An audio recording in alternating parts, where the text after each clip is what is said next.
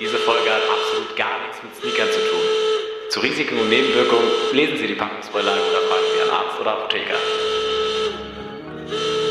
43 halber Nights. Sneakcast, der nördlichste Sneaker-Podcast Deutschlands mit Alfred und Cham.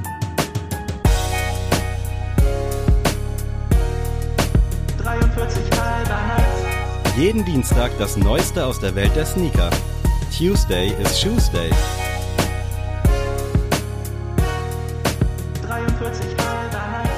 Hallo und herzlich willkommen zu einer zuvor aufgezeichneten Folge. Heute ist nämlich wieder Off-Topic-Zeit mit Alfred und Cham.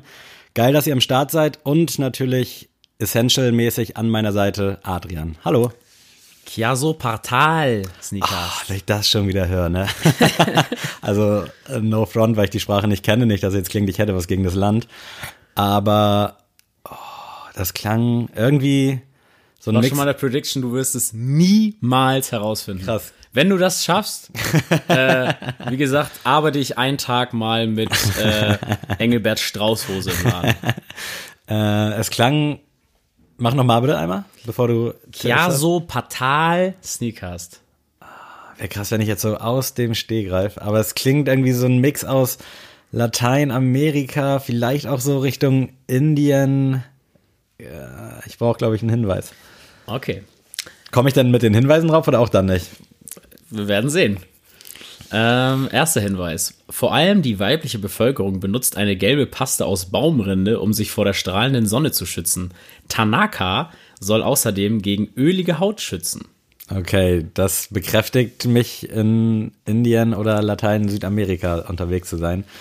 Wäre geil, wenn ich das jetzt irgendwie mal randommäßig wo aufgeschnappt hätte, ne? Also wenn ich jetzt sagen Tja. könnte, krass, weiß ich, das ist das und das, aber in, ich glaube, seit wie viel Wochen machen wir das jetzt mit dem Raten? 30, Ja, schon, ich glaube. 30, 40 Wochen, nicht einmal so, bam, das ist es so. Also nach so einem Doch, Hinweis. Luxemburg hast du schon Ja, aber nach so einem nach so einem Hinweis, wo ich wo es so unklar war, weißt du, Luxemburg war ja noch kannst du drauf kommen, aber wenn du jetzt halt Bhutan oder sowas hast, wenn Ja. du dann so hörst, die schmieren sich mit Baumrinde ein und dann sage ich, ah, das ist das und das, ey, das das ist mein Goal für 2021. Vielleicht ist noch ein zweiter Effekt für dich ganz gut. ja, ich bitte drum. Äh, Ein Drittel der aller asiatischen Elefanten leben in Punkt, Punkt, Punkt. Davon sind etwa 5000 wild lebende Elefanten in Dschungel, unbewohnten Regionen und circa 4000 domestiziert. Habe ich das jetzt richtig verstanden, dass wir dann in Asien unterwegs sind sind? in Asien also sonst unterwegs. wäre das ein sehr logistischer Struggle, die Elefanten nach Lateinamerika zu verfrachten. Ja, aber ich Asien. habe es bewusst gewählt, damit du schon mal ein bisschen Eingrenzung hast. Aber ich war ja nicht so falsch unterwegs mit Indien. Ähm, das Ding ist, ich habe gestern original, als wir hier zusammen saßen, ja kurz in meiner Google, nein, in meinen Apple Karten App reingeschaut und da so ein paar Länder abgecheckt und war dann auch in Asien unterwegs und war dann überrascht, wie wenig Länder es, also es gibt natürlich viele Länder, wie wenig da angezeigt werden, die anscheinend relevant sind. So, wenn man so ein bisschen rauszoomt, dann werden ja nur die, ich nenne es jetzt mal wichtigsten oder relevantesten genannt. Ja. Keine Ahnung, wer das wertet, aber Digga, ich, Ich glaube einfach so die wirtschaftliche. Ja, Relevanz. vielleicht auch so, was auch irgendwie ein bisschen fies ist, aber ich brauche noch mal einen dritten Hinweis. Weißt du denn, was domestiziert heißt eigentlich? Du mach noch mal den Kontext. Du ist Äh, das glaube ich Davon sind etwa 5000 wildlebende Elefanten im Dschungel, unbewohnten Regionen und vier, circa 4000 domestiziert. also das Wort habe ich auf jeden Fall schon mal gehört. Äh, ich hatte irgendwas in Verbindung mit Tod verbringe ich da, verbinde ich da. Domestiziert, du. Warte, warte, warte. Domestiziert. Krass, ich hoffe, das wissen viele nicht, aber dadurch, dass du mich fragst, ist es vielleicht auch nicht so ein geläufiger Begriff. Nee, auf keinen Fall.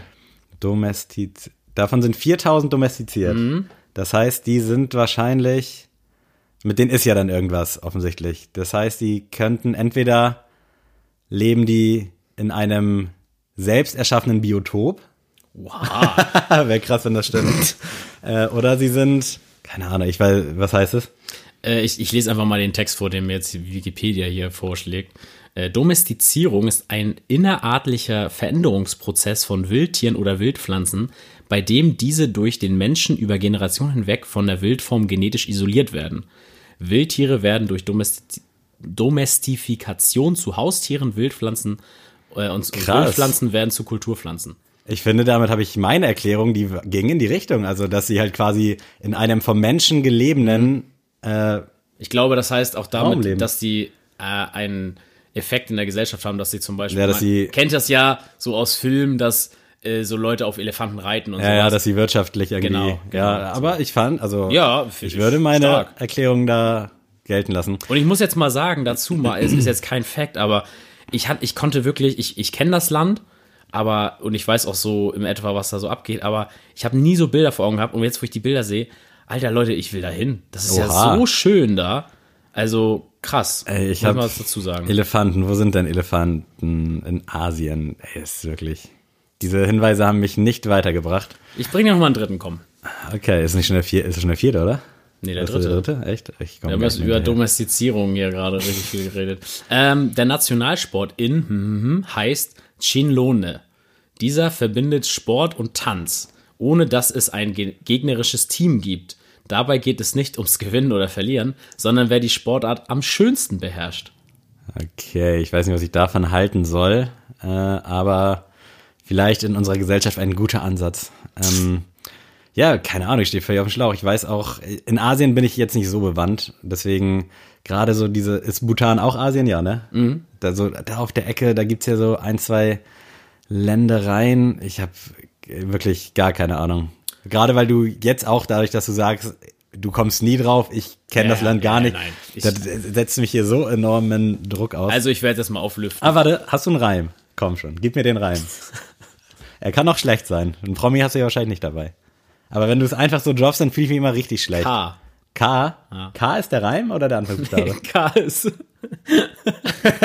der Reim, also ein Auto, K. Ach so, K.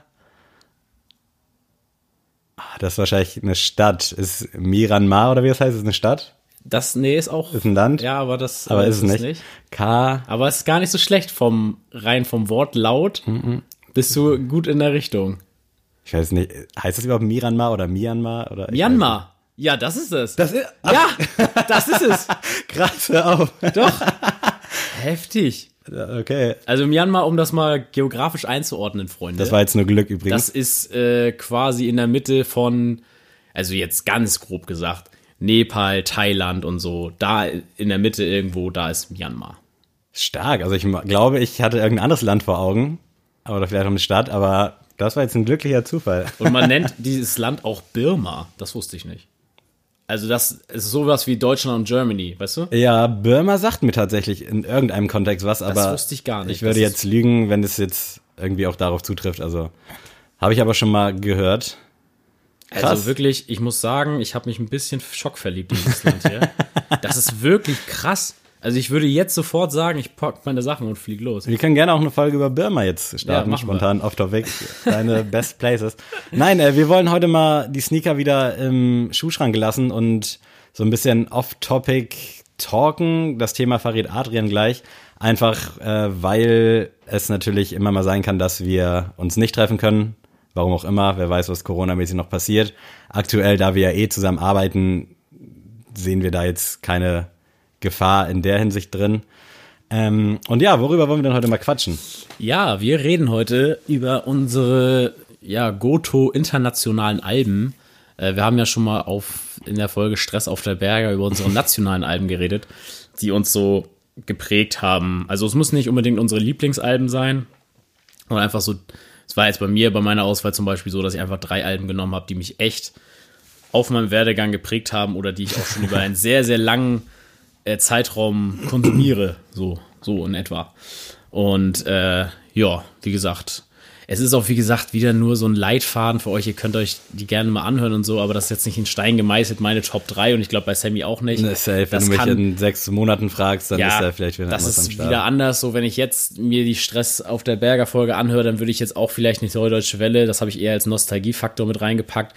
Da hätte ich sonst noch ein drittes anderes Album reingepackt, aber mein Gott, ähm, das soll ja auch einfach nur mal so ein bisschen Anstoß hier geben, ein bisschen einen schönen Talk zu haben. Wie bist du denn damals überhaupt auf Ami, also ich gehe jetzt mal davon aus, dass wir in Amerika rap-technisch Ja, unterwegs safe, sind safe. oder meinetwegen auch generell rap-technisch. Wie bist du da darauf gestoßen damals? Gab es da irgendwie jemanden, Eminem, 50 Cent waren ja damals so die Namen, ging das damit los oder Ja, also ich habe ja tatsächlich, ähm, mein Bruder habe ich ja schon mal erwähnt, dass er mich da im Thema Rap so komplett geschult hat.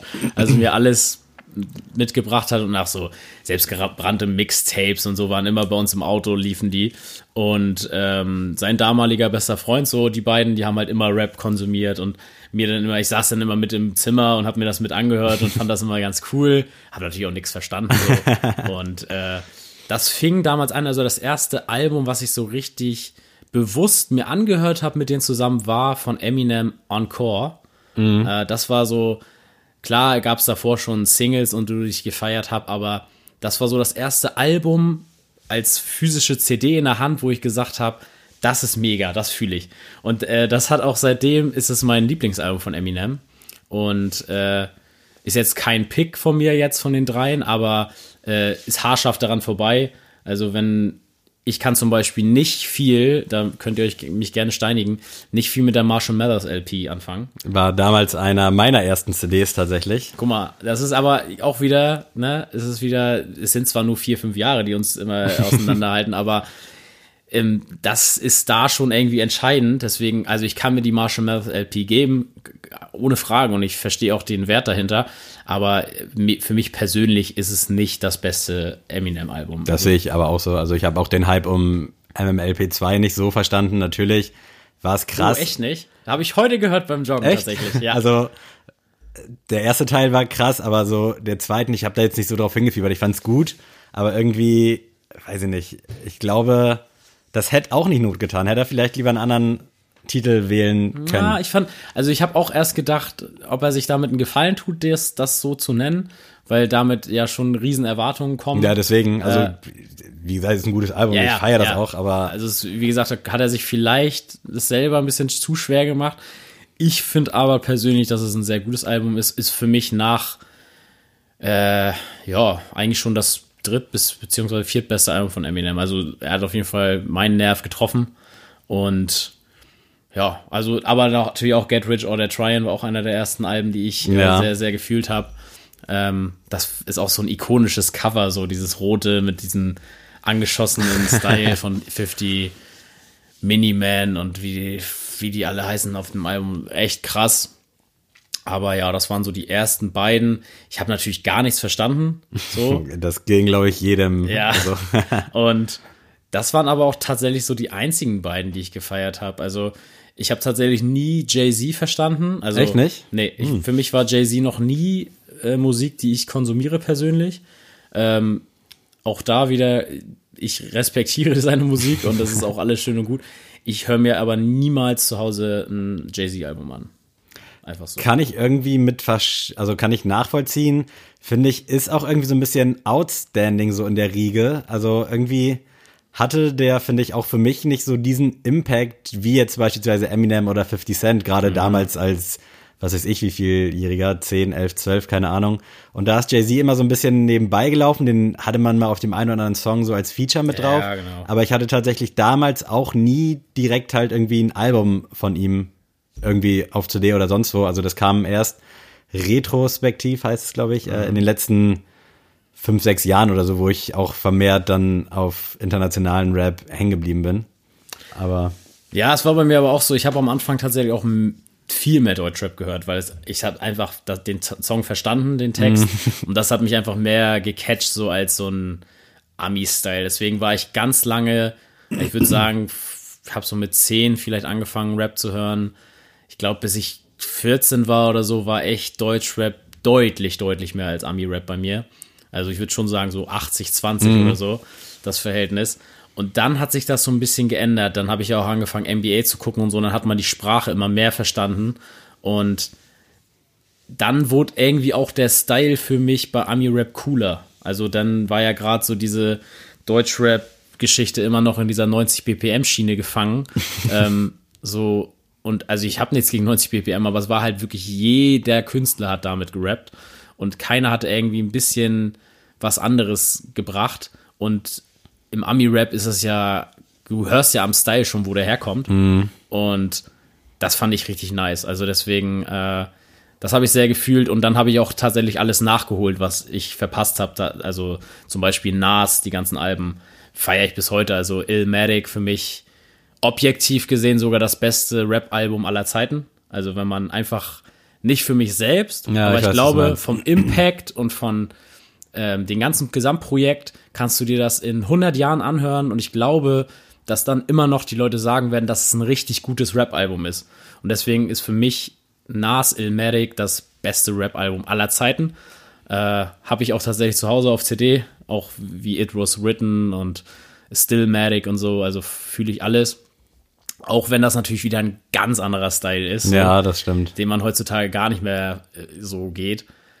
Also ich Aber, feiere das tatsächlich ab und zu mal anzuhauen, aber ich könnte jetzt auch nicht eine Woche durchpumpen. Also Ja, ich habe manchmal so Phasen tatsächlich. Aber ich finde, ich habe das manchmal, wenn ich so Künstler höre, die darauf so ein bisschen anspielen. Zum Beispiel, ich finde so dieses äh, Nas, diesen Nas-Vibe hat zum Beispiel Joey Badass ganz krass.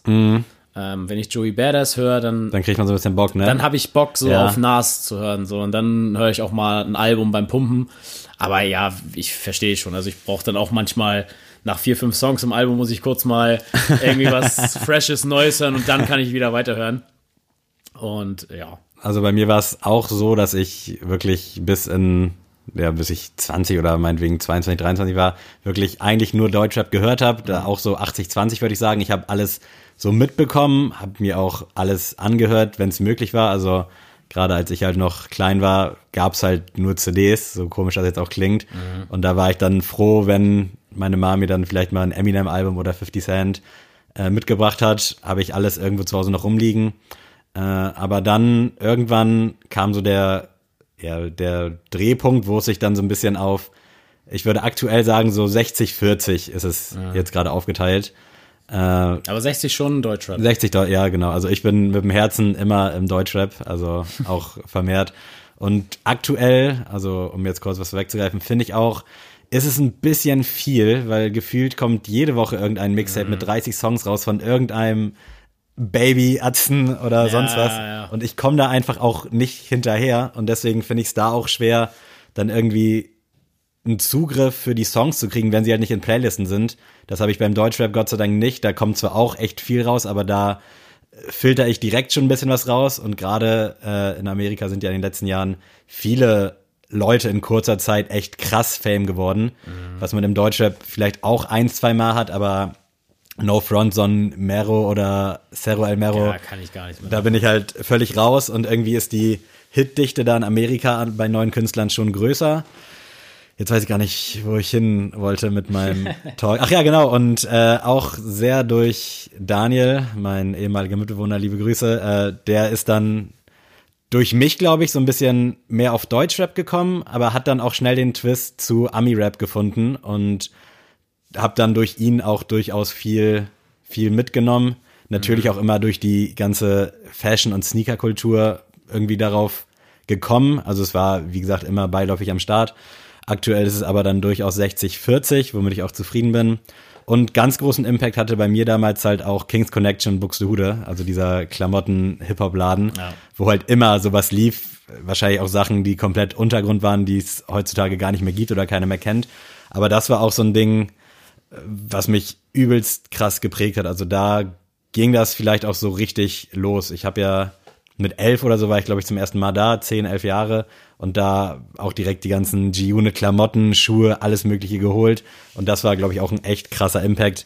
Und gerade wenn du halt auch mit Älteren irgendwie chillst, die da halt arbeiten, ist dann natürlich cool. Dann willst du ja irgendwie so dazugehören und feierst das dann auch. Aber ich glaube, alles in allem war das eine sehr, sehr große Liebe. Was mich noch interessieren würde bei dir, wie sieht's aus mit Tupac, Wu-Tang, Biggie, so die neben Nas halt so die ganz großen Namen? Ja, ähm, dazu auch, also zu NWA habe ich tatsächlich Stimmt erst auch. ganz, ganz spät gefunden. Also das habe ich wirklich erst vor drei, vier Jahren Ja. gehört und dann auch wirklich Schande über mein Haupt über das Shindy NWA. Album. äh, Das ist tatsächlich okay. Da, da erst gehört, also ich kannte alle Easy Dr. Dre und so, aber ich wusste nicht, dass die NWA heißen. Und dann durch äh, Shindys Album, durch diesen Aufschrei, oh mein Gott, der nennt das so, äh, wie kannst du das äh, so nennen? Ähm, bin ich dann darauf gekommen und äh, hab mir es dann reingezogen.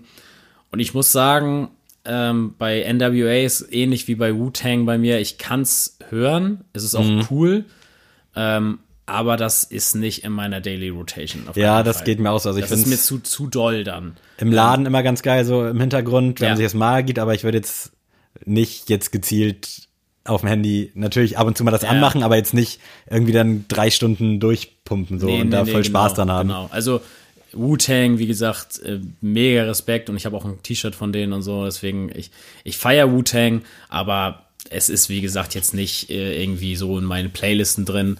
Äh, da muss ich sagen, auch bei Tupac war es mir immer zu viel Input in den Songs. Also ich mag das nicht, wenn ein Künstler mich komplett super haut. Das Problem habe ich zum Beispiel auch bei Disaster, Ja. äh, dass er mich zu sehr irgendwie belehren will in den Kann Songs oder zu ja. viel Impact da gibt. Das ist alles schön und gut, aber das war bei, habe ich bei Tupac auch manchmal so das Gefühl.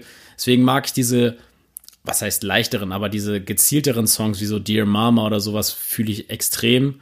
Oder auch Ghetto Gospel hatte ja auch jeder damals gefühlt. aber deswegen, wenn es um das Thema geht, bin ich schon eher Team Biggie. Oha. Äh, also ich habe, also wirklich, das höre ich auch wirklich privat äh, tot. Also egal, ob es Ready to Die ist oder Life After Death, ich liebe diese Platten. Äh, habe sie tatsächlich auch schon versucht auf Vinyl irgendwie zu kriegen, ist natürlich fast unmöglich. Äh, das ist wirklich, das heißt auch für mich zeitloser. Also wenn du Ja, Big safe. Papa oder so anmachst, das ist ja wirklich, das kannst du ja immer reinhauen oder Hypnotized. Also generell sind das ja auch alles äh, Künstler, die du halt perfekt auch einfach auf Play und dann laufen lassen kannst. Also Mhm. Ja.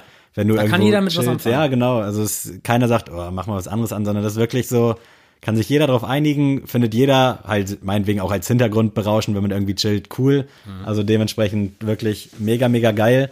Glaubst du, es war gut für Tupac und Biggie, dass sie so früh gestorben sind bezüglich musikalischer Karriere? Die Frage habe ich mir nämlich, also ich weiß gar nicht warum, aber lustigerweise letzte Woche gestellt und habe dann so ein bisschen überlegt und jetzt würde ich mal gerne deine Meinung dazu wissen. Ich glaube in Tupacs Case nicht. Also natürlich Es ist natürlich nie gut, wenn im, irgendwer ja, im, stirbt. Im also das- tragischen Sinne äh, profitiert ja jeder Name davon, also der Künstler natürlich nicht, aber der Name oder die Kunstfigur, sag ich mal, profitiert davon. Das haben wir ja auch bei Michael Jackson so gesehen, was der für Umsätze danach durch seinen Namen gemacht hat, nach seinem tragischen Tod. Ähm, aber ich glaube, bei Tupac, der wäre auch jetzt in diesem, ich sage jetzt mal, in diesem Goat-Szenario, im Greatest of All Time, wäre er so oder so gewesen, weil einfach dieses ganze politische Engagement, was er hatte, die ganzen Songs, der war ja einfach viel mehr als nur ein Rapper, so, ne? Deswegen, da kann man ihm gar nicht so gerecht werden. Er hat ja Filme gemacht, auch Skripte geschrieben und sonst das. Äh, deswegen, ich glaube, von ihm hätte es auch viele andere Projekte gegeben, hätte er noch weiter gelebt. Ich glaube, bei Biggie weiß ich tatsächlich nicht, ob er das Level so weitergefahren hätte.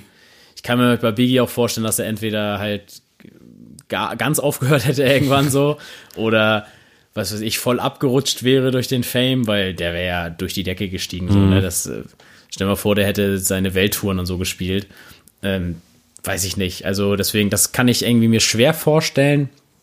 Bei Tupac aber glaube ich, der hätte bis heute Musik gemacht, bis heute irgendwelche politischen Engagements gemacht. Jetzt gerade so Black Lives Matter wäre Ja, hoffentlich, so ne? einer der Gesichter, glaube ich, gewesen. Ähm, und deswegen, also natürlich profitiert man in dem Sinne, der Name profitiert oder das Label profitiert davon, aber Also ich bin tatsächlich sehr zufrieden halt mit dem Output, der bis dahin generiert Ja, wurde. Also Fall. Natürlich wäre es geil, wenn man jetzt neue Sachen hätte.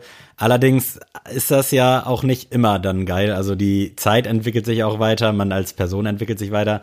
Und deswegen finde ich, und das klingt so falsch, aber der Zeitpunkt war okay, sage ich mal, um abzutreten. man Natürlich. sieht es ja an Nas, also um es mal einfacher zu machen. So. Ja, gutes Beispiel. Oder meinetwegen auch gewissermaßen irgendwie auch an Eminem, finde ich. Also Ja, die neuen Sachen sind ja alle in Ordnung, also ist cool, aber so diesem Bild von diesem weißen Jungen, der da die komplette Rap-Szene auf links krempelt, das ist irgendwie nicht mehr da. Also Mhm. zumindest gerade bei den jüngeren Kids oder meinetwegen bei denen, die jetzt nicht in den 20ern gerade unterwegs sind.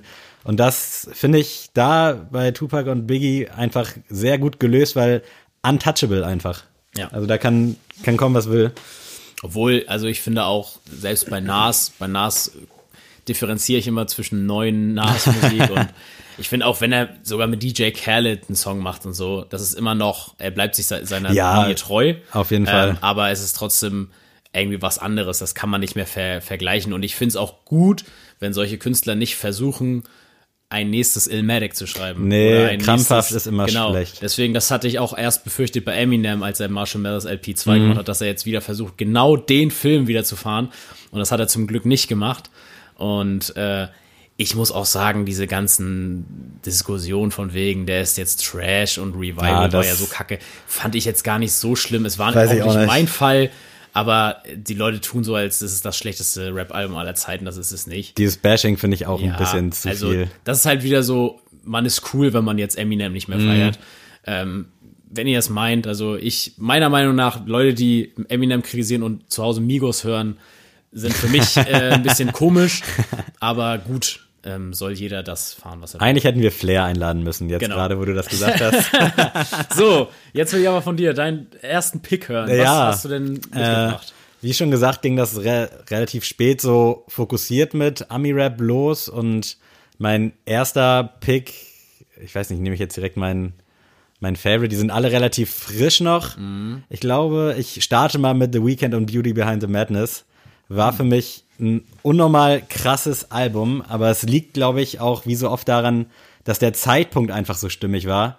Irgendwie kam das zu einer Zeit, wo alles so ein bisschen einfacher war, jetzt abseits von Corona, aber irgendwie sehr befreiend und alles drauf, also gefühlvoll, Banger, hat mich absolut abgeholt. Also da kann ich wirklich nichts dran aussetzen. Dementsprechend habe ich auch die nachfolgenden Alben daran gemessen und wurde so ein bisschen enttäuscht bei Star, hieß es Starboy, das rote? Ja, ne? Ja. Da war es noch okay, aber konnte ich mir auch schon nicht mehr so krass geben und das ganz aktuelle ist irgendwie auch so ein bisschen an mir vorbeigezogen. Aber Beauty Behind the Madness war für mich wirklich absolut herausragend. W wann war ist das rausgekommen? Ich weiß gerade. Das weiß ich gerade auch nicht so genau, aber ich würde jetzt so, Noch nicht so alt, ne? 2014 vielleicht Okay. behaupten. Ich guck mal eben Ja, nebenbei. Ja, also zu The Weeknd kann ich sagen, fühle ich auch sehr. Äh, ist mittlerweile für mich eher so der Single R&B 2015 Künstler. Guck mal, ja. raus. Ähm, also ich kann, ich würde mir jetzt auch kein The Weeknd Album. Ja, so geht's mir nämlich aktuell auch, weil mit den neuen Sachen konnte ich es bei keinem Album. Ich konnte es irgendwie Mhm. nur bei dem und bei dem kann ich es heute noch und auch, was ich vorhin schon gesagt habe, so auch gerne drei Stunden in Folge einfach mich da berieseln lassen. Also ich muss sagen, The Weeknd, mein Lieblingsalbum von ihm ist Kissland. Auch Das sehr war ja, glaube ja. ich, davor, Ja. ne? Ja. Das fand ich sehr, sehr stark und hatte ich auch als CD mir damals geholt.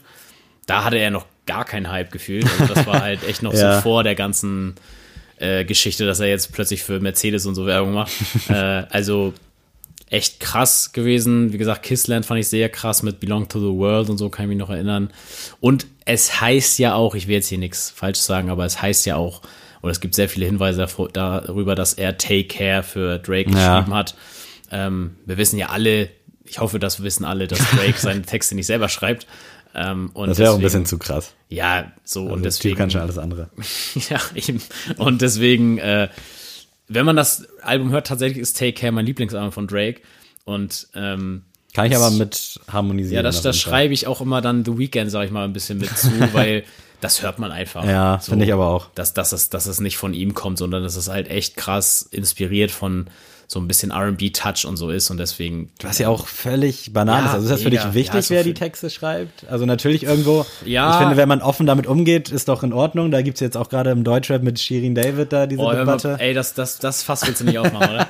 Nee, nur mal Wirklich? so kurz angefragt, weil wenn da, also da schreibt natürlich überall irgendwer irgendwie mit und wenn es offen kommuniziert wird, ist es auch, auch völlig okay. Und ich finde, es zerstört dann auch einfach keine große Illusion. Also, dass ja auch bei TV-Shows, Jo- Joko und Klaas mäßig, die haben da auch ein Team von 100 Leuten hinter sich, die sich die ganze Scheiße ausdenken. Und irgendwie ist doch auch nicht schlimm. Also, Ja, also ich muss sagen, zum Shirin David-Thema muss ich erstmal sagen, ich finde es völlig in Ordnung, wenn, alle, äh, wenn die Ghostwriter hat. Da gibt's ja auch zum Beispiel Bossa, schreibt ja auch für sie und so. Völlig in Ordnung, auch bei Katja und so, das weiß man ja, dass die das nicht selber schreiben. So. Die sind ja nicht vergleichbar mit einer Juju oder mit einer Nura oder mit einer Elif oder so. Aber was mich beim Thema Shirin David mega gestört hat, war diese Babsi Bars Geschichte. Ey, sorry, du darfst alles dir ghostwriten lassen, aber Bars, also wenn du einfach Bars drücken willst, müssen die von dir kommen. Ja. Du kannst nicht Da muss mit irgendjemandem, du kannst nicht so tun in ihrem Video, wie sie da in ihrem äh, in ihrem Studio steht und dann da so tut, als würde sie freestylen, wo ich so dachte, also das ist krass, weil das kaufen ihr ja jetzt so 13, 14-Jährige ab, dass die das jetzt gerappt hat. Und das ist ja auch ein guter Text und auch ein krasser Beat und so. Aber ey, es gehört mehr dazu. Ich kann auch, äh, sag ich mal, ganz passabel rappen, wenn jetzt ein krasser Typ Ja, jetzt den, den Text schreibt. Ja, gut, ich habe Taktgefühl, ich habe auch ein bisschen Flow. Ja, gut, dann mache ich das auch wie Shirin David. Wenn du mir einen Tag lang das durchgehst und da zwei, drei Rapper rumstehen und sagen, ja, nee, das musst du noch mal darauf betonen, darauf betonen, dann hau ich dir den auch raus. Das habe ich, äh, lustig, dass du ansprichst, auch mal drüber nachgedacht. Beispielsweise, als jetzt Farid und Kolle oder meinetwegen 187 vor drei, vier Jahren den Hype hatten, ob man da einfach so äh, trojanisches Pferdmäßig jemanden wie dich hätte groß machen können, ohne dass du je was released, weißt du?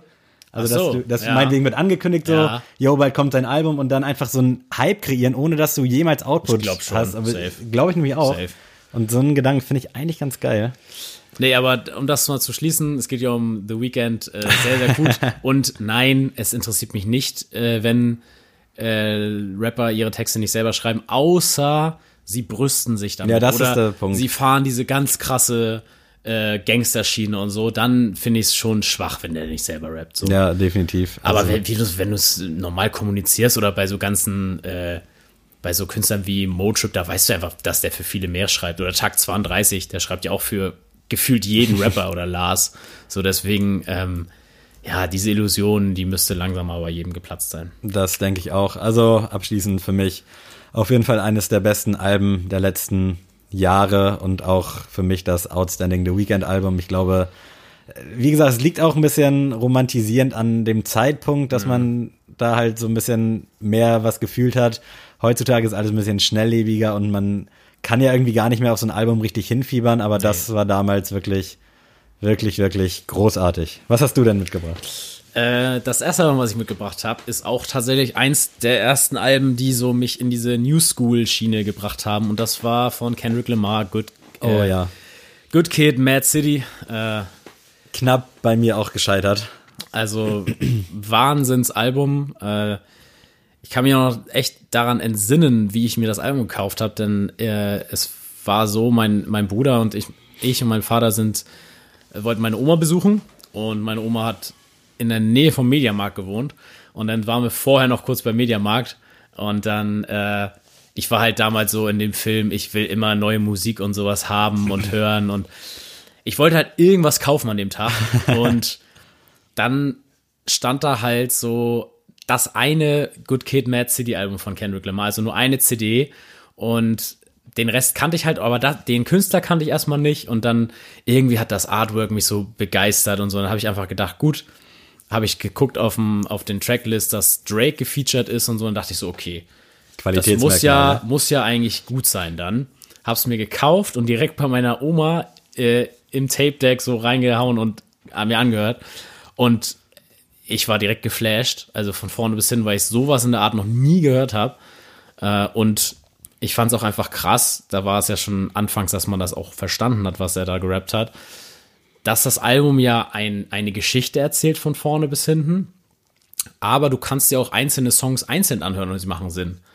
Und das finde ich halt krass. Also Swimming Pools zum Beispiel ist ja so ein Banger gewesen aus dem Album oder Bitch Don't Kill My Vibe, kennt ja auch jeder. Äh, aber wenn du es dir einfach komplett von vorne bis hinten durchhörst, äh, hörst, ist es wie so ein Kinofilm quasi, der einmal so sein ganzes Leben da beschreibt in Compton. Und ja, Ende vom Lied. Ich habe jetzt tatsächlich den Schriftzug auf meinem Arm tätowiert. Also es war, hat mich wohl ein bisschen geprägt, das Album. Äh, ja, sehr, sehr, sehr krass. Also ich bin auch Riesenfan, hatte auch das Glück, einmal halt auf einem Konzert zu sein, was auch unfassbar nice war. Also der Typ ist einfach wie ein Gott stand er da in seinem weißen Gewand und ich dachte so, Alter, das muss irgendwo der Himmel sein. Und ja, ich könnte jetzt, glaube ich, jedes Kendrick Lamar Album aufzählen, wobei ich Dame nicht so gut fand.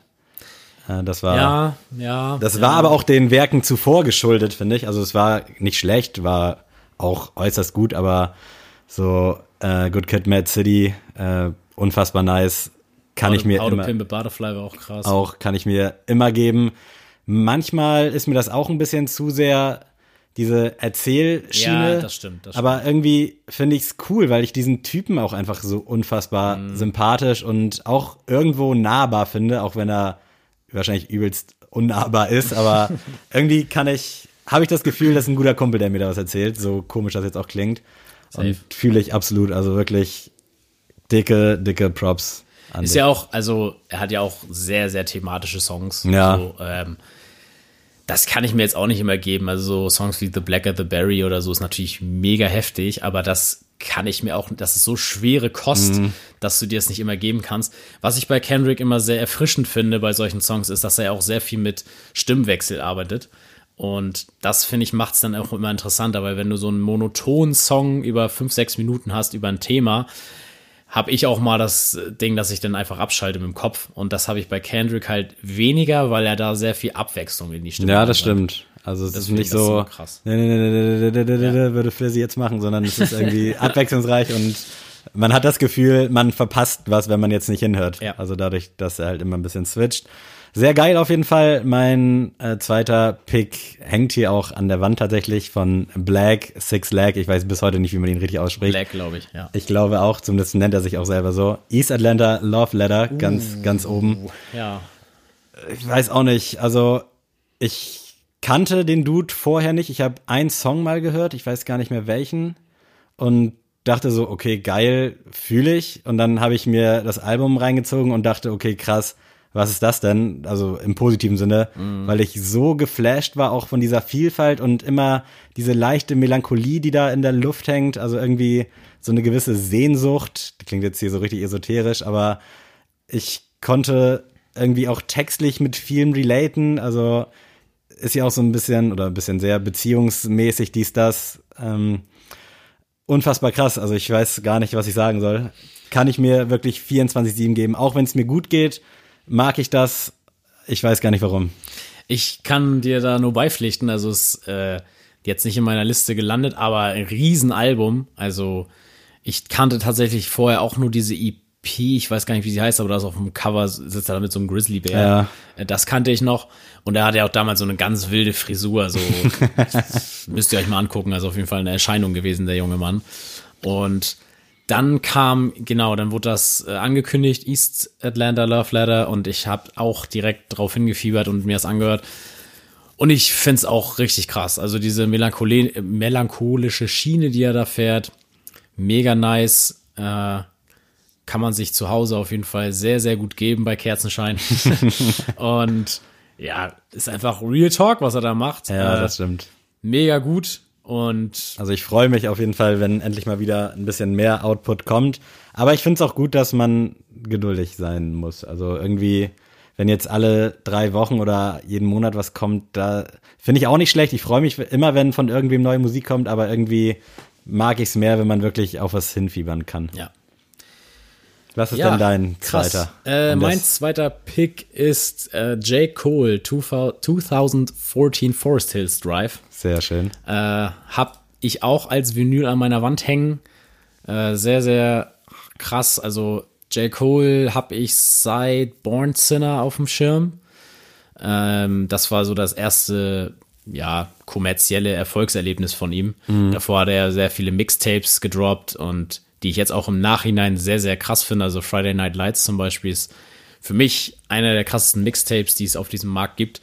Äh, und das Album, ich weiß auch noch, die Entstehungsphase hat, mich auch irgendwie so gecatcht, weil er dann immer solche Vlogs gedreht hat, wie er so die, er spielt ja alles selber ein. Er macht ja die Beats komplett selbst, indem er halt, wenn er ein Gitarrensolo drauf haben will, dann bringt er sich das bei oder lässt sich das beibringen und spielt das selber ein oder spielt das Keyboard selber ein und das hat er halt so mal bei dem Album so ein bisschen äh, verfolgen lassen, indem er einfach uns Fans so mit teilhaben hat lassen. Und das hat mich da schon gecatcht und als es dann rauskam, war ich vollkommen geflasht. Also das Album von vorne bis hinten absolutes Brett. Äh, Wer das nicht kennt, äh, der sollte jetzt ganz schnell auf Pause drücken und sich das anhören, weil das kann ich nicht so stehen lassen. Also wer das Album nicht gedownloadet hat bei Spotify, der gehört für mich nicht zu Deutsch, äh, zu deutscher Fans, sage ich schon, zu Rap-Fans allgemein. Äh, ja, einfach ein realer Typ, hat auch einfach so einen gewissen Wortwitz, auch so bei manchen Songs wie Wet Dreams zum Beispiel, da, wo man dann auch ein bisschen mitlacht, so als Typ. Und ja, ganz, ganz krass. Also ich muss auch sagen, irgendwie zumindest habe ich den Anschein in Deutschland halt so völlig underrated. Also Ja, völlig. bei Leuten wie Black jetzt zum Beispiel, der ist in Amerika natürlich auch ein bisschen größer, aber hier ja gar nicht auf dem Radar. Und J. Cole ist ja wirklich big in Amerika. Mhm. ja. Und dass das hier nicht so überschappt, kann ich nicht nachvollziehen. Also sowohl mit alten Tapes als auch jetzt mit den neuen Dingern finde ich unfassbar nice. Und auch hier, was ich bei Kendrick eben meinte, dass der so irgendwo göttlich wirkt, aber nahbar. Ich finde, J. Cole ist irgendwie so ein großer Freund einfach, wo man denkt, okay, mit dem könntest du chillen, der würde hier einfach jetzt auf dem Sofa hocken, bisschen rumhängen, wirklich macht so einen übelst geselligen Eindruck, einfach dadurch, dass er ja auch irgendwie so ein sanfter Riese, das Ja, ist, glaube ich, das, was ich sagen Genau, will. das, das stimmt. Und ich finde auch, der hat ja einfach eine weiße Weste nach außen. Mhm. Also der ist ja wirklich, der rappt nicht über Drogen, also schon über Drogen, aber halt nicht im positiven Sinne so. äh, und das ist ja einfach der Good Guy schlechthin. Ja. Also wirklich, den, also es gibt keine Eskapaden oder so von dem, was du hörst. Der kümmert sich einfach nur um seine Musik, um sein Label, um seine Künstler und so und du hörst wirklich nichts Schlechtes über den.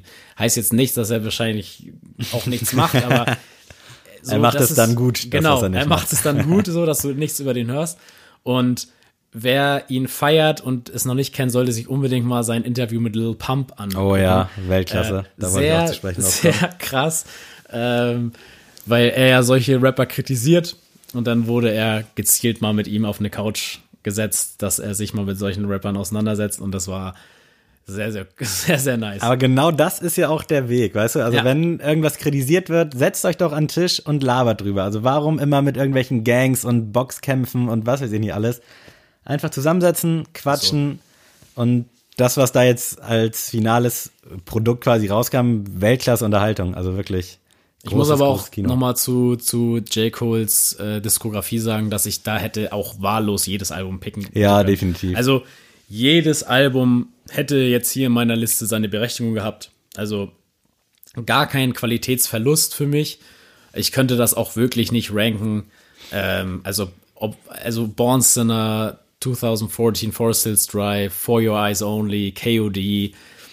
Kannst du eigentlich nicht sagen, was da jetzt am besten ist und was am schlechtesten. Gehe ich mit, ja. Ähm, Ist halt auch irgendwie alles on point. Also Ja, mega. Zeitpunkt stimmt, Output stimmt, kann ich wirklich nur meinen Hut ziehen.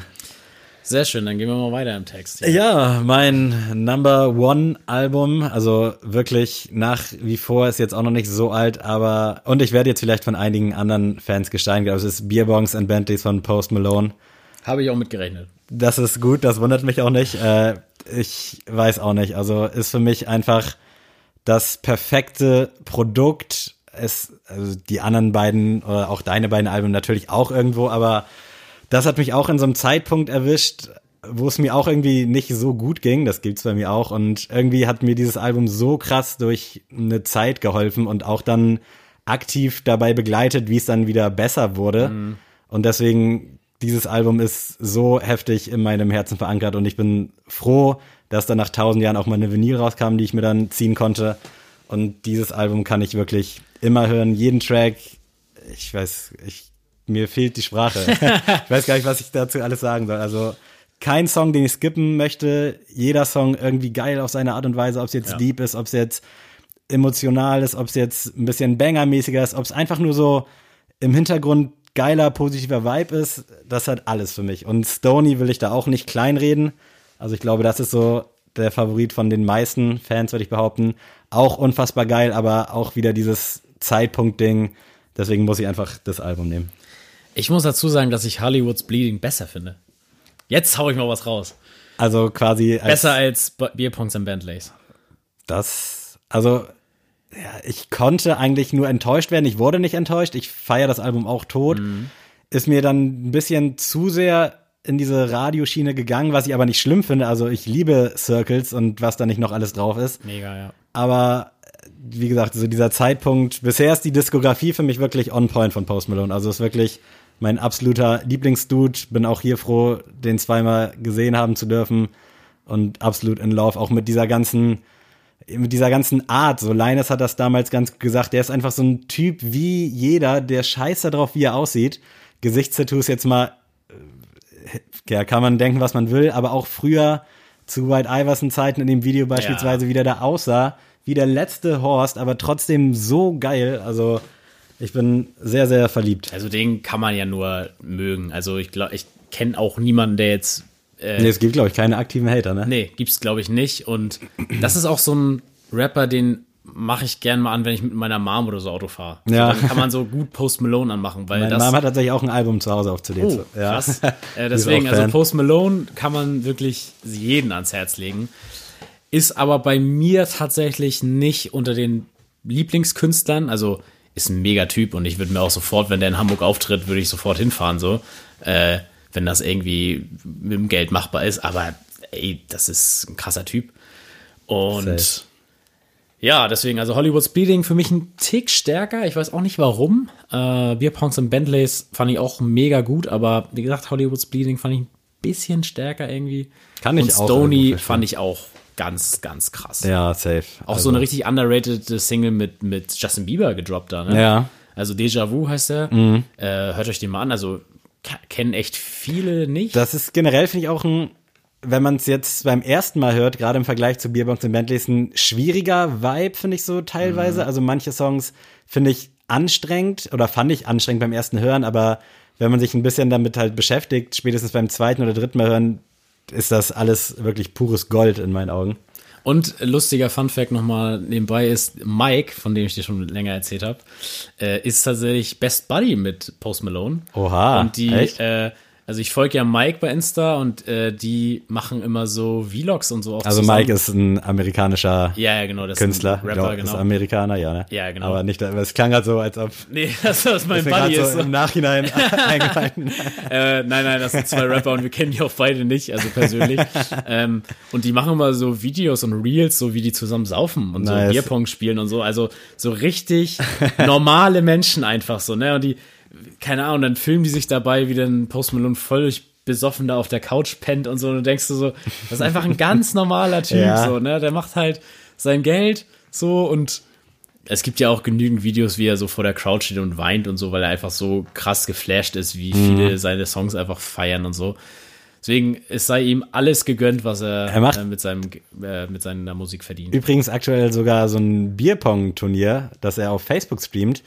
Allerdings konnte ich irgendwie noch nie darauf zugreifen. Also mir wurde das mal angezeigt, dass er jetzt irgendwie live ist und das auch so richtig groß aufgezogen ist mit tausend anderen Stars aus Amerika. Also gerne mal verfolgen und mich informieren, wie, wo man das gucken kann. Ich habe es jetzt bei YouTube nicht versucht, aber bei Facebook wurde mir das mehrmals und nicht jetzt so als Werbung angezeigt, sondern Interesse halber angezeigt. So. Spannend, spannend, spannend. Ja, deswegen kann ich mich vielleicht auch gut mit dem identifizieren bei solchen Aktionen. So, jetzt kommt mein Number One Album. Ähm, muss ich sagen, musikalisch wäre es das nicht, aber einfach so den Impact, den er für mich hatte, das Album. Warte, noch nicht sagen. Ich ja. überlege gerade, ob ich eine Ahnung habe. Aber äh, der Künstler müsste dir eigentlich klar sein. Ich hatte jetzt tatsächlich erst mit Kendrick gerechnet, mhm. dass der auf eins geht. J. Cole habe ich tatsächlich bei dir auch gesehen, aber ich weiß gerade nicht. Also ich keine, Travis und Kanye haben jetzt noch gar keinen Platz gefunden, aber ich glaube, es bleibt dabei. Das bleibt dabei, ja. Wer könnte denn da noch sein? Ist es Drake? Nein. Hätte mich jetzt nämlich auch ein bisschen überrascht. Ah, dass du es jetzt gar nicht auf dem Schirm hast. Das ist wahrscheinlich so, wie wenn du jetzt äh, eine Sprache anmoderierst, die ich komplett kenne, aber ja. den Wald vor lauter Bäumen nicht. Hängt, was hängt denn bei dir da noch? Boah, das ärgert mich gerade richtig. Also da hängt zwei Platten in der Küche von mir. Von ah, ihm. Krass, ich stehe gerade so auf dem Schlauch. Ich sag's einfach jetzt. Ja, ich bitte drum. Mac Miller. Oh, ja. Safe. Thema äh, Wald vor lauter Bäumen nicht. Ja, und das Album äh, ist äh, Blue Slide Park. Sehr gut.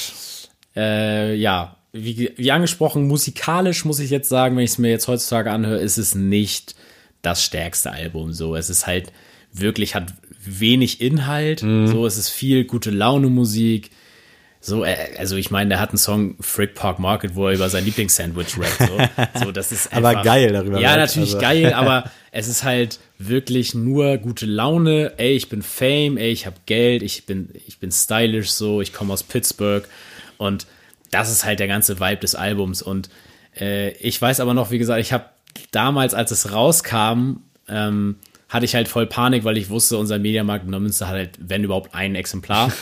und ich wollte halt unbedingt derjenige sein, der es hat, weil ich wusste, wenn ich bis heute Nachmittag warte, kauft es halt irgendjemand anderes und dann muss ich jetzt eine Woche warten, bis ich das bestellt habe. Und dann habe ich meiner Mom aufgetragen, habe sie aufgeschrieben auf den Zettel, dass sie das doch bitte für mich holen soll. Habe ihr dann da so gesagt, komm, das heißt Mac Miller Blue Style Park. Geh mal hin, frag den Typen so, der weiß das denn, der holt das dann für dich raus.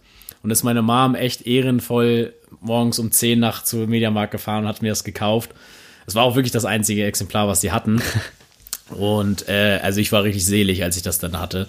Und ja, also wie gesagt, ist für mich totaler Nostalgiefaktor, hat mich nach Kids war ja so so das Hoch von äh, Mac Miller auf Mixtapes Basis und dann kam sein erstes Solo-Album mit Blue Side Park und für mich bis heute so ja das Album, was mich so am meisten bei Ami Rap berührt hat und ich höre das wirklich alle, jede Woche irgendwie mal einen Song, auf jeden Fall in irgendeiner Playlist.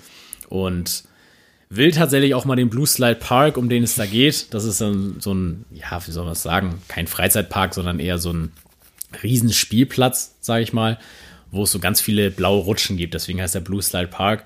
Und der wurde jetzt auch tatsächlich nach dem tragischen Tod von Mac Miller in Mac Miller Park umbenannt Ach, von der. Stadt. Also finde ich mega geile Finde ich Aktion. auf der einen Seite geil, auf der anderen Seite aber auch irgendwie nicht, weil Blue Slide Park ist ja, Ja, das gut. ist ja out, also der Name ja, allein ja, schon, Ja, aber trotzdem geil, ja, ja ich. also finde ich mega krass. Er wurde ja auch damals schon ausgezeichnet mit dem Schlüssel der Stadt und sowas. Also äh, der hat ganz Pittsburgh hat ihn gefeiert, den Typen.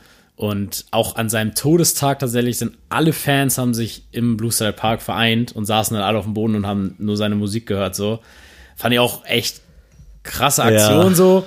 Und deswegen Mac Miller ist für mich auf ewig mein Lieblingsrapper und äh, ja, hat dann tatsächlich musikalisch danach einen ganz anderen Weg eingeschlagen. Also dann kam ja auch nach Blue Slide Park erstmal ganz lange nichts und dann kam Watching Movies und ich muss sagen, da zu dem Zeitpunkt war ich echt enttäuscht, weil ich habe halt Ich auch. wieder sowas äh, poppiges, wieder sowas gute Laune, so das kannst du zum Feiern und so hören äh, gedacht. Und dann kam das und ich habe halt was ganz anderes bekommen. So. Ich war, also kann ich auch vorwegnehmen, übelst enttäuscht für den Moment. Also das hat mich damals gar nicht gecatcht. Ich glaube, die einzigen Singles, die ich so geil fand, waren halt so Somebody Do Some und er hatte ein Feature mit Tyler the Creator, was ich mega gefeiert habe. Aber sonst war das mir alles zu sehr drückende Stimmung, Ja. zu sehr Melancholie. Aber ich glaube, das war einfach der Zeit geschuldet. Ich war da, wie alt war ich da? 15, 16, da habe ich das einfach nicht gefühlt in dem Moment. Ähm, jetzt tatsächlich ist es einer meiner Lieblingsalben von Mac Miller geworden, weil das musste erstmal mit der Zeit bei Ja. mir ankommen. Also jetzt verstehe ich ihn in dem Punkt halt, weil sowas, den Song zum Beispiel, auch einer meiner Lieblingssongs, Objects in the Mirror, habe ich damals einfach nicht verstanden. So, den habe ich, jetzt verstehe ich den Text, weil ich jetzt auch ein bisschen im Liebesleben so erfahren habe, aber das hast du halt mit 15, 16 nicht gecheckt. Da willst du halt sowas auch wirklich nicht hören. Ne? Nein, Ja, auf keinen Fall. aber es ist ja geil, wenn man dann, also finde ich zumindest später noch Freude daran findet. Ja, also mega. passiert mir auch oft genug. Ich fand Blue Slide Park tatsächlich damals auch unfassbar nice, hab mir das äh, bei Release bei Amazon MP3 gekauft. Also das war früher so ein Ding bei mir. Mhm. Da gab es irgendwie freitags immer die neuen Alben für einen Fünfer, was natürlich völlig fair ist, muss natürlich technisch ein bisschen bewandt sein. Wir sprechen ja jetzt hier gerade von 2000 und wann kam das raus? 13, 13 14, 12, ja, 13 irgendwie so. glaube ich. Äh, ja, runtergeladen und dann tatsächlich auch in meiner Erinnerung, und das ist eine schöne Erinnerung, äh, sind wir Richtung Kroatien mit so einem Reisebus gefahren und da habe ich das Album nur die ganze Zeit gepumpt. Das ist einfach, ich verbinde so schöne Bilder damit und dementsprechend feiere ich das Album nach wie vor auch überkrass. War dann bei Watching Movies sehr, sehr enttäuscht. Äh, aber muss ich jetzt vielleicht dann nochmal wieder hören. Also, Ja, also tatsächlich, da hat mich dann Mac Miller auch so ein bisschen verloren. Also ich habe dann immer weiterhin seine ganze alte Musik gepumpt, aber ich habe halt wenig darauf geachtet, was er dann rausgebracht hat. Also bei Good AM war ich zum Beispiel ganz raus. Ich habe mir das nicht mal angehört so, äh, weil ich einfach gedacht habe, es ist wieder das Gleiche. Und es war auch, das muss ich sagen, bis heute habe ich keinen Zugang zu Good AM gefunden. Ähm, und danach hat er dann ja diese sehr, sehr musikalische Schiene gefahren. Also dann gab ja dieses mit diesem Larry Fisherman, sein alter Ego, was, wo er dann so Soul-Musik gemacht hat.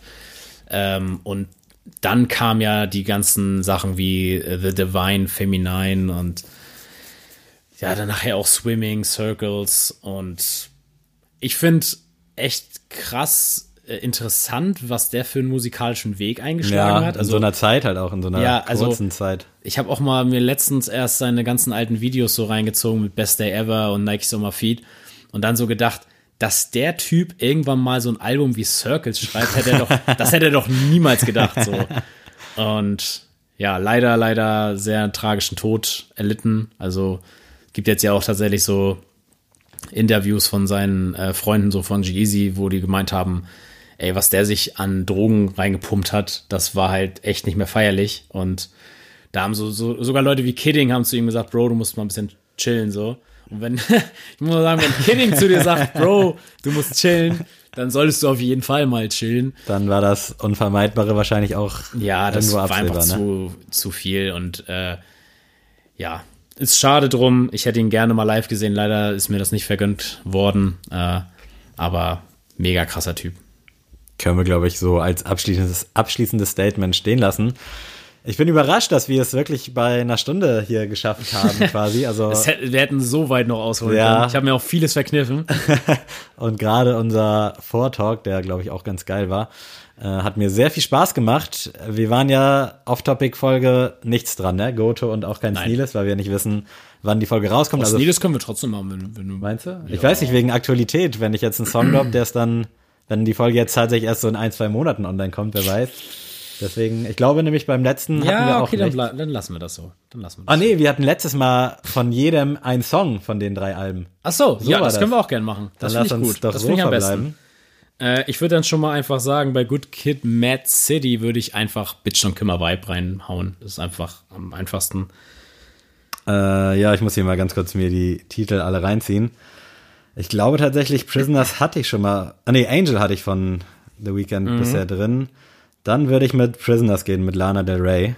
Einfach mal ein bisschen was, bisschen was für die, für die Romantik. Nice. Äh, ich nehme von Forest Hills Drive den Song No Role Models. Geil. Äh, Statement.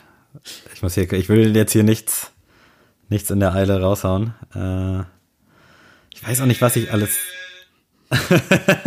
was ich alles schon Technische Probleme. drin hatte.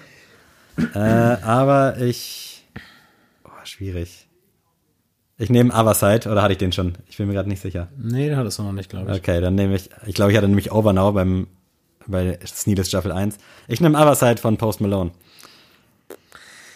Und ich nehme final, oh, das fällt mir echt schwer, aber ich nehme Pennsylvania Nights von Mac Miller vom Blue Side Park.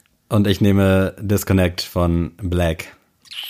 Siehste, haben wir das doch hier nochmal gut rausgeholt. Ähm, ja, was bleibt es zu sagen? Keine Ahnung, wann diese Folge rauskommt, aber das ist ja jetzt ja auch egal, weil die Folge jetzt schon zu Ende ist, also habt ihr sie schon durchgehört.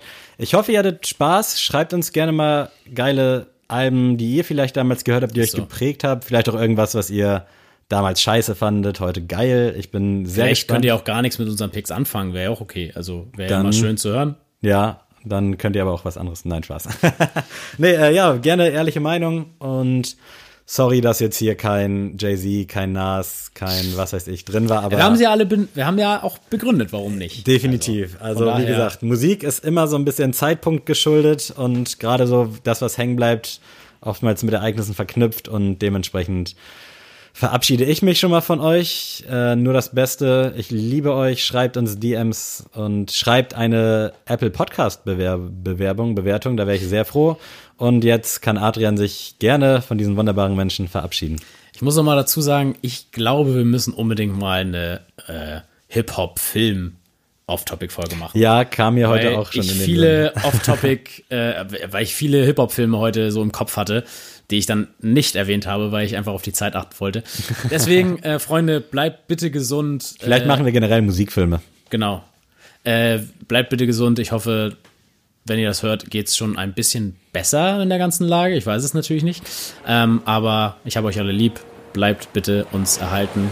Wir freuen uns immer über euch. Jeden Dienstag aufs neue. Tuesday Tuesday. Tschüss.